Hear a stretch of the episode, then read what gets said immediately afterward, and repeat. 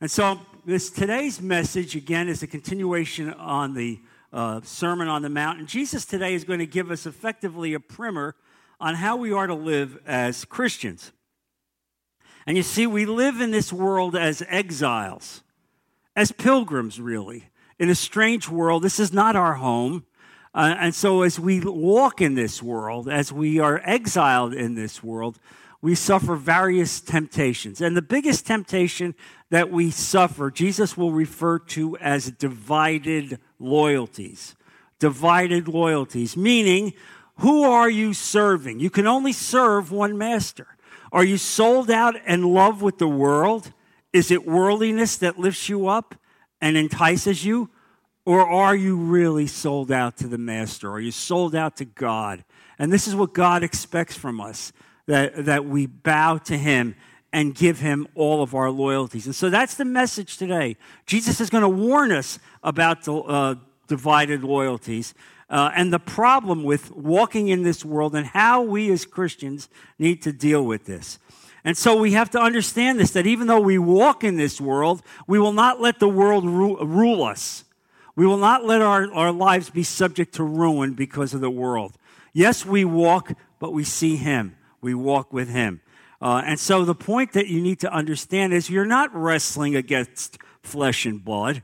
You're not wrestling against uh, individual temptations that you might think of, but you're wrestling against principalities, powers, rulers of the dark world. That's who you're wrestling with.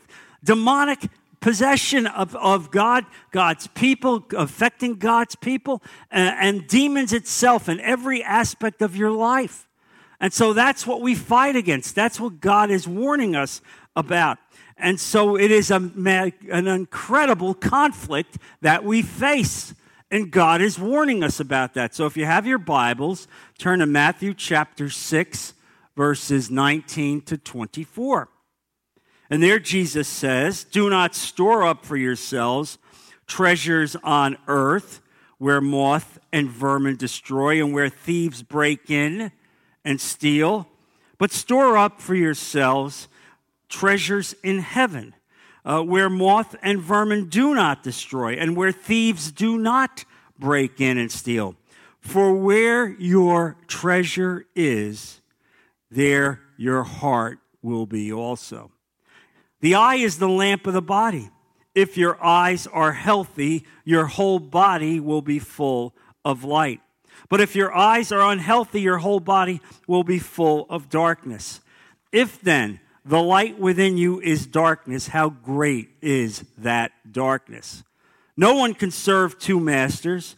Either you will hate the one and love the other, or you will be devoted to the one and despise the other. You cannot serve both God and money. What a powerful message from uh, the Lord Jesus Christ. They also failed to say that there will be tremendous preachers uh, in my absence every Sunday. And so we have great talent. Uh, uh, Pastor Tim Mercaldo will be doing most of the preaching. Dave Gibson, Pastor Dave Gibson, will do one Sunday. So you will not be missing out on, on very strong preaching as well. And so Jesus warns us about not serving two masters. You can't serve two masters. You can't be in love with the world you can't be in love with treasures or your possessions or power of the world and still believe that you're in love with God. It doesn't work like that. It doesn't work like that. You love one or the other, you serve one or the other. Uh, and so you see the temptation for worldliness as it surrounds us. Uh, and so this is an important thing to understand that this is exactly how Satan looks to move you out of the will of God. This is how he looks to take you out of the advancement of the gospel of Jesus Christ by getting yourself sold off to worldliness. And so Jesus gives us effectively a great principle in, this, in these verses. Lay not up for yourselves treasures upon earth, but lay up for yourselves treasures in heaven. Now, what does Jesus mean by that? What does it mean to be laying up treasures in heaven? Well, first of all, let's avoid uh, defining this by merely money. So many people just limit this to money. This is not just money. This verse applies just as equally to poor people as it applies to rich people. It applies to every aspect of the word treasure. Uh, it may mean possessions. It may be physical possessions. It may mean family relationships. It may mean power. Uh, it may mean authority. Uh, it may mean position. Uh, and, and, it's an all inclusive term that defines everything that the world elevates. Uh, and so it's important to understand that. And that's what Jesus is pointing you to and warning you about. And so it's not just your possessions. It's not just about your affluence. It's about all those other things that can conflict with the love of God, that can conflict with your worship of God, that can conflict with your walk with God. It can just as easily be a vacation home as it could be a bank account. It could also be relationships with your family. Our families can interfere well, with our walk with God and our relationship with God. You know, it's very sad to me, uh, and I see this from time to time where I see really uh, well meaning Christians and they'll have family come in and visit them from out of town. Uh, and what will happen is they won't go to church that day. They won't go to church that day uh, because they have family visiting with them. Well, you know what? That's the day more than any other day that you should say, We're going to church. We're going to church. And if you don't want to come, that's okay. That's between you and God, but we're going to church. You see, that's the kind of example that God looks for in your life because that's elevating God above a family relationship. I know it's not easy. Listen, I've been there. I understand these things. So I want you to understand that. I'm not just preaching uh, without experience in this. Definitely, I have. I've experienced this, and so this is a message that God is warning all of us about what it means to be fully dedicated to the Lord Jesus Christ and to God uh, as well. And so, it is not really what a man may have. You see. It's not really in the accounting list of your life, but rather what he thinks of his possessions, what he thinks of his treasures, how he elevates those treasures.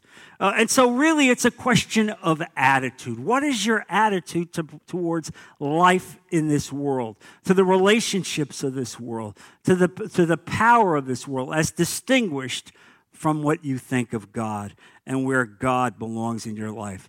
And so Jesus really is dealing here with Christians, and let's understand this. The Sermon on the Mount is for Christians, and so he's dealing with people who are getting their main satisfaction from the things of this world that belong to this world. That's the warning here.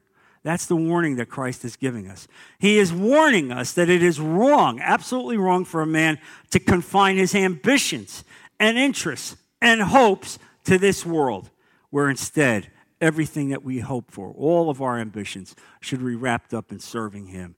Uh, and so this is a much bigger subject than just mere physical possessions, a much bigger subject. And poor people need this as well because you understand that poor people can be tied up in this world. They can be tied up in this world, and we understand that it may not be the same uh, as what affluence brings brings to people as a temptation. But poor people can also have these things. It doesn't matter whether you're rich or poor in this world's things. The question is, where is your heart? And you know, some of the things that can distract us are friends. You can have friends that are meaningful. You love your friends. And yet, your friends can be a distraction. Your friends can be a hindrance. And here's the other thing recreation can become a hindrance uh, in so many ways that you, can, you want to be able to travel and go places and do things. Uh, and so many of us would love to have a boat and a summer house. And yet, what happens when we get those things? We never darken the church again, do we? We don't ever come into church because we're wound up in the, the, attraction of these physical things. And so it's not just the love of money, uh, it's the love of honor, it's the love of position, uh, it's the love of status. You understand? It's the love of everything that the world would elevate, that we would embrace and look for, that could be an obstacle to our relationship with God. Because that's the most important thing. You cannot serve two masters. You cannot. You will only love one and repudiate the other, or vice versa. And so the, the question be, becomes really what, do, what we value tugs at our mind in every way and our emotions. It takes us, whatever it is, whatever it is that you elevate as being important. Anything can become evil and an obstacle uh, even if it is not intrinsically bad. But if you elevate it and make it important so that it usurps the place of the kingdom of God. This is important to understand. And so remember this there's nowhere in the Bible where it is taught, where the Bible teaches us that money itself is evil, that affluence itself is evil. That's not in the Bible. But the question is it's not the money or the possessions, it's the way we treat them our attitudes toward them, the fact that we fall in love with them, that we elevate them, and that they become obstacles between us and God. And it is so easy to happen. You don't even realize that it happens. And so God is God has really blessed us in so many ways. When I look at this church and I recognize that God has given you everything. He's allowed to live you in one of the most beautiful places in the United States. Uh, and, and, the weather is incredible. And He's surrounded you with a network of friends that's incredible. Uh, and, and He's blessed you in so many ways and given you good health. And many of you have lived into your 80s and 90s and you still look like young people. Can you imagine being blessed like this? God has blessed you. I know you have some problems. I understand that. That's the world here. We live in a place. You're never going to get out of here uh, without dying first. So let's understand this. At some point, we all have to die. All right? We all have to. My dad used to say, everybody wants to go to heaven, but nobody wants to die. Well, we understand that. We understand that. That's how human beings are. But God has given you all these blessings. Now, think about it.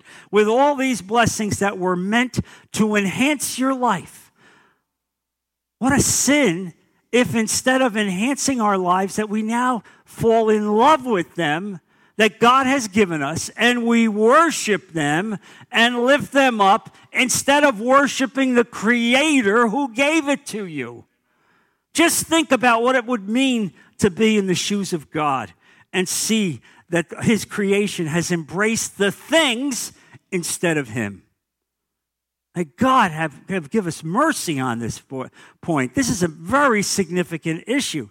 Uh, and so today, when a man really, when a man surrenders to God and allows Him to redirect his life, all these other issues fall into line and are removed as an obstacle. And I want to give you some personal uh, testimony in my own life. When we were in our 30s, God gave us the grace to be able to buy a beach house. Uh, and in New Jersey, uh, in the summertime, everybody in New Jersey goes to the beach. It's a mass exodus. If you're from that area, you understand that. You leave and you go down south. Everybody in New Jersey is on the Garden State Parkway. And so that's why it'll take hours to get any place uh, in New Jersey during the summer. So that's a, it's a wonderful thing, and I recognize that God had given us this. And so on Friday night, we would first go to church. Then from church, we would leave, we would drive down to the shore, and we would get down to the shore, usually at around 11 o'clock or midnight, and it would be Linda, me, and my son. Uh, and obviously, he would become a teenager. And so here we are sitting uh, at the beach, and we, we were blessed to have a beachfront house so we could see the ocean. And so it's Sunday morning, you see, and the water is blue, and the air is terrific.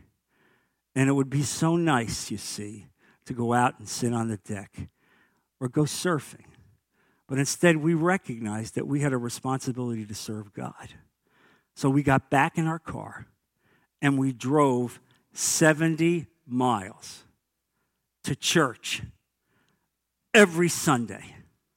And we would take our teenage son with us every single Sunday. We would go up to church.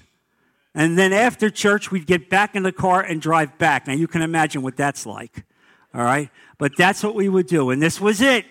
This was what we did every single Sunday of our lives. We, we understood that we had to put God in first place. And here's an incredible story as part of that. One weekend, his girlfriend from Wake Forest came and visited him. And she did not go to church with him. And I'm sure that's one of the reasons why he didn't marry her. And so she came and visited with us.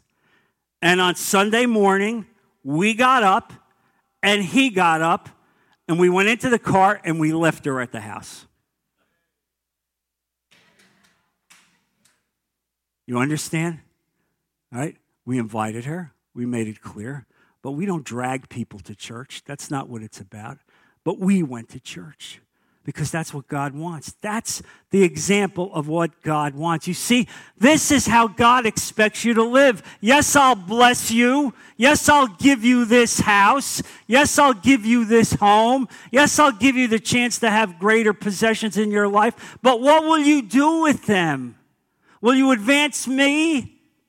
Or will it all be about yourself? Will you live to yourself? And so, this is an important point that I'm saying to you that you all have been blessed in an incredible way. And I'm going to tell you the influence of that, those lessons. My son reached, recently preached a message about how those days stood as a stark reminder in his own personal life about what it means to make a commitment to God. That we stand committed to God. All right? Even when we have distractions in our life or things that could be blessings in our life, we still stand and walk with God.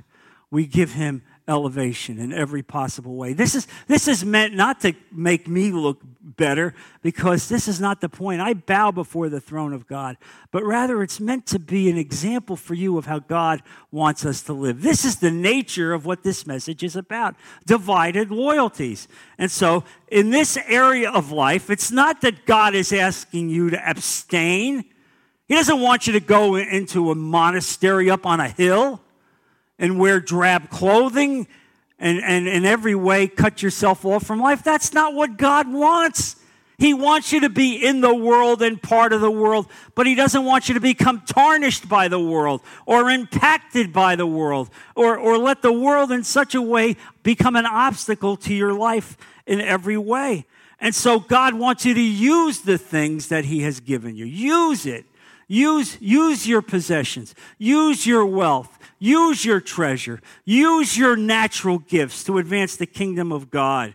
And under His direction, that we can use it for the health and advancement of the kingdom of God, to, to help those who need it, to give material aid to those who need it, and to, in all things, promote the Christian gospel. That's what it's about, you see. That's what Jesus wants us to do. And so, effectively, Jesus is giving us an important principle to live your life by. And that's the, that's the key thing of understanding this. If you have money, if you have possessions, if you have wealth, then use it here in this world to benefit those who need it so that God will receive the glory. Can I get an amen, church? All right. And here's the point that when you do this, that when you arrive in heaven, you'll be greeted by the very people who you helped. How about that? Is that a powerful story? That's the point of understanding the rewards. Do you see, this is what we don't preach enough. God is going to reward this kind of behavior. He's going to reward your thinking when you do that. It's not just an empty promise. He will do that in every way. Scripture tells us this over and over and over again. The apostle Paul compounds this very clearly in 1 Timothy chapter 6 verse 17 command those who are rich in this present world not to be arrogant nor to put their hope in God put, put their hope in wealth rather which is uncertain but to put their hope in God. Don't put your hope in wealth. Don't put your hope in your possessions but put your hope in God in every possible way, which richly provides us with everything for our enjoyment. Command them to do good, to be rich in good deeds, and to be generous and willing to share.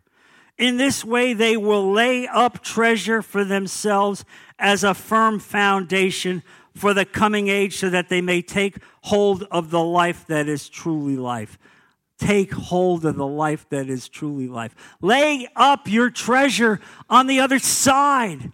Live your life so that you're sending it ahead.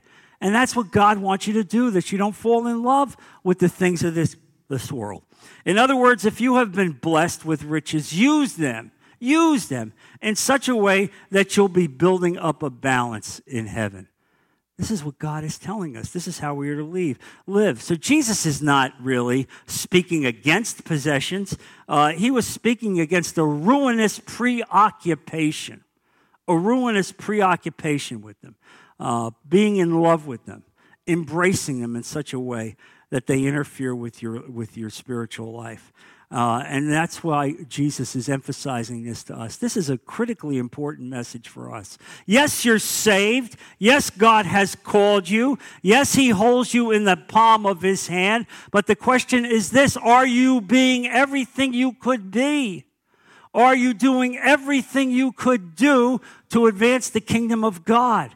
Or have you somehow lost sight of the first calling? Have you somehow lost sight of your first love and instead now have divided loyalties? This is a message the church needs to hear, uh, and it's important. Uh, and the thing that we need to understand is that one day everything that you have will be gone you see. All these things that you've worried about and hang, had anxiety about your whole life, in a second it'll be gone when you're called. Now think about this. We worry about our possessions, we, we, we do the best we can to accumulate it, and if you're lucky, you live to be a hundred. But think about eternity. If I were to say eternity was 50 billion years, that would be just a tiny, tiny part of eternity. And so we are weighing things for a hundred years as distinguished, as distinguished and opposed for things that'll be 50 billion. Folks, we've lost our mind. We've lost our mind about what's truly important, and that's what Jesus is saying to us. Think about it. Think about what's really important in terms of what your spiritual future is. And he says this so well, Paul does, in 1 Corinthians chapter 3, verse 12. It's a series of verses that I hardly ever heard preached as a young man, but now I find myself preaching these verses often.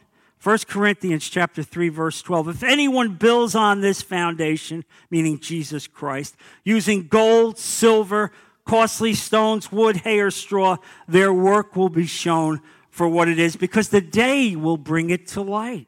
It will be revealed with fire, and the fire will test the quality of each person's work. If what has been built survives, the builder will receive a reward. If it is burned up, the builder will suffer loss, but yet will be saved, even though only one is escaping through the flames. And so that's the point gold, silver, costly gems, they last forever. If that's what you're building on, the things of God, they will last forever. They will never be destroyed. But if you're using wood, hay, and straw, the things of this earth, it'll be destroyed. Yes, you'll be saved. Yes, you'll still get to heaven. But all those things that you thought you were working for won't account for one thing when we get to the other side. Uh, and so we have to ask ourselves as Christians has, have things become our God? Are we worshiping our possessions? We cannot let treasure distract us. The third reason why Jesus, in this uh, set of scriptures, warns his followers about an improper concern for possessions occurs in verses 22 and 23, where Jesus then warns us about spiritual vision, you see. The eye is the spiritual gateway to your body. And if the eye becomes occluded and darkened because all it is is now concerning things about this world and worldly possessions and the acquisition of those things, the things that the world holds high, then the eye cannot let true light into our heart. It cannot let that. And what happens then? There's spiritual darkness within us. Why? Because your eye became occluded. Because you darkened your eye by not allowing your eye to have the clear vision through the Holy Spirit of what's important. Our entire spiritual health depends on our eye and the fact that we want light to pass into our heart so that we can be fed. This is a critically important message, church. And so I believe that this is true of many Christians today. Do we see spiritual things clearly? Do we have a clear understanding of the things of God? Or are we instead somehow divided in our loyalty?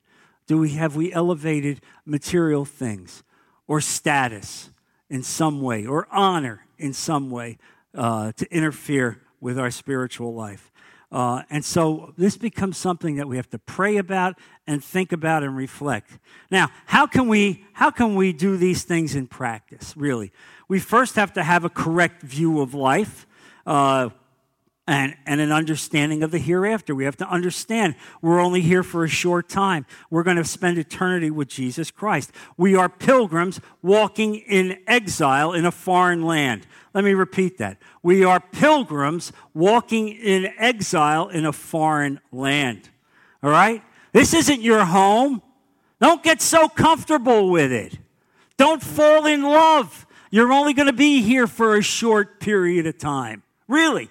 In fact, I hope many of you get up in the morning and pray that the rapture comes today. Honestly, I find myself doing that more and more as this world is burning down as we watch it. The values that we had when we were growing up have been eroded. All right? And we see churches falling. Who would ever say we'd see that before? As you see the very moral structure of this world deteriorate. And it goes from the very low right to the highest point, right to the government, to the very highest points in government. And you know it. And so that's the point. We are exiles in a foreign land. We can't fall in love with this place. We want to advance the kingdom of God.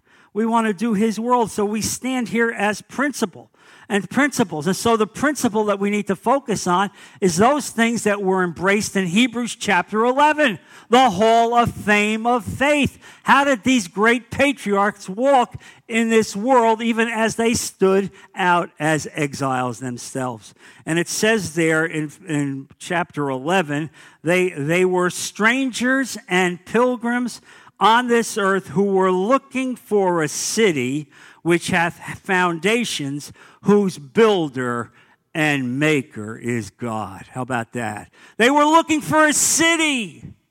They were looking for a city. It wasn't here in this world, but they were looking for a city whose foundations were made by God itself. And that's how they lived, and that's how they walked. That's why God could turn to a man like Moses who had every possible material possession. He had it all. He was a prince in the greatest power in this world at that time, Egypt. And he would call him and ask him to leave, walk away, repudiate it, and become a shepherd for 40 years out in the desert to prepare him for leading God's people. And he said, I will go. Now, how could he do that? You understand? How could he forsake all these things on the balance sheet of life? It's because he understood that the entire balance sheet of life was worth nothing. Was worth nothing in comparison to the recompense of God. He had, he had an understanding of his internal reward of what God had given him. And so the final verse of this, this section that I've given you, verse 24, deals with the mutually exclusive nature of serving God and serving riches and serving possessions and serving this world. And it says there, Jesus said it well, and Abraham Lincoln quoted this, you know, in one of his greatest speeches in, during the Civil War. No man can serve two masters. For either he will hate the one and love the other, or else he will hold to the one and despise the other. He cannot serve God and mammon. That would be God and treasure. He cannot. Don't deceive yourself. Don't go down that road. You cannot. It cannot be done. Can anything be more insulting to God to recognize that He gave you Jesus Christ, that He saved you from eternal damnation, that He put His own Son on the cross, and instead you have now embraced the world? Oh, Lord, have mercy on us, Father. Forgive us. Forgive us, Lord and give us the wisdom to understand. You know, and this, this, this calls to my mind, really, a story that I read about a farmer, you see. A farmer, a good man. Uh, and one day, uh, his prize steer had two, two calves, had two calves, one red and one white. And so he walked into his wife and said to his wife, We've been amazingly blessed. We've just had twin calves. One is red and one is white and I have decided that we will keep one for ourselves and I will give the other to God. Oh, she said, That is terrific. Which one are you going to give to God? I haven't decided. I have to think about it. Well, some months went by. And he walked back into the house one day and he said, I have bad news for you. She said, What happened? She said, The, the Lord's calf just died. The Lord's calf just died. She said, You hadn't decided which one was God. Well, actually, secretly, I had. I had always decided it would be the white calf and the white calf died and he died. You understand? Is that do we live like that? Do we actually live like that? The Lord's calf just died. Yes, I've been blessed, but you know, don't I deserve something, God? Can I have a good time? Can I spend some time? Is it wrong for me to want this or do that or to have this? Is it wrong? The question is yes, for you it is wrong, you see.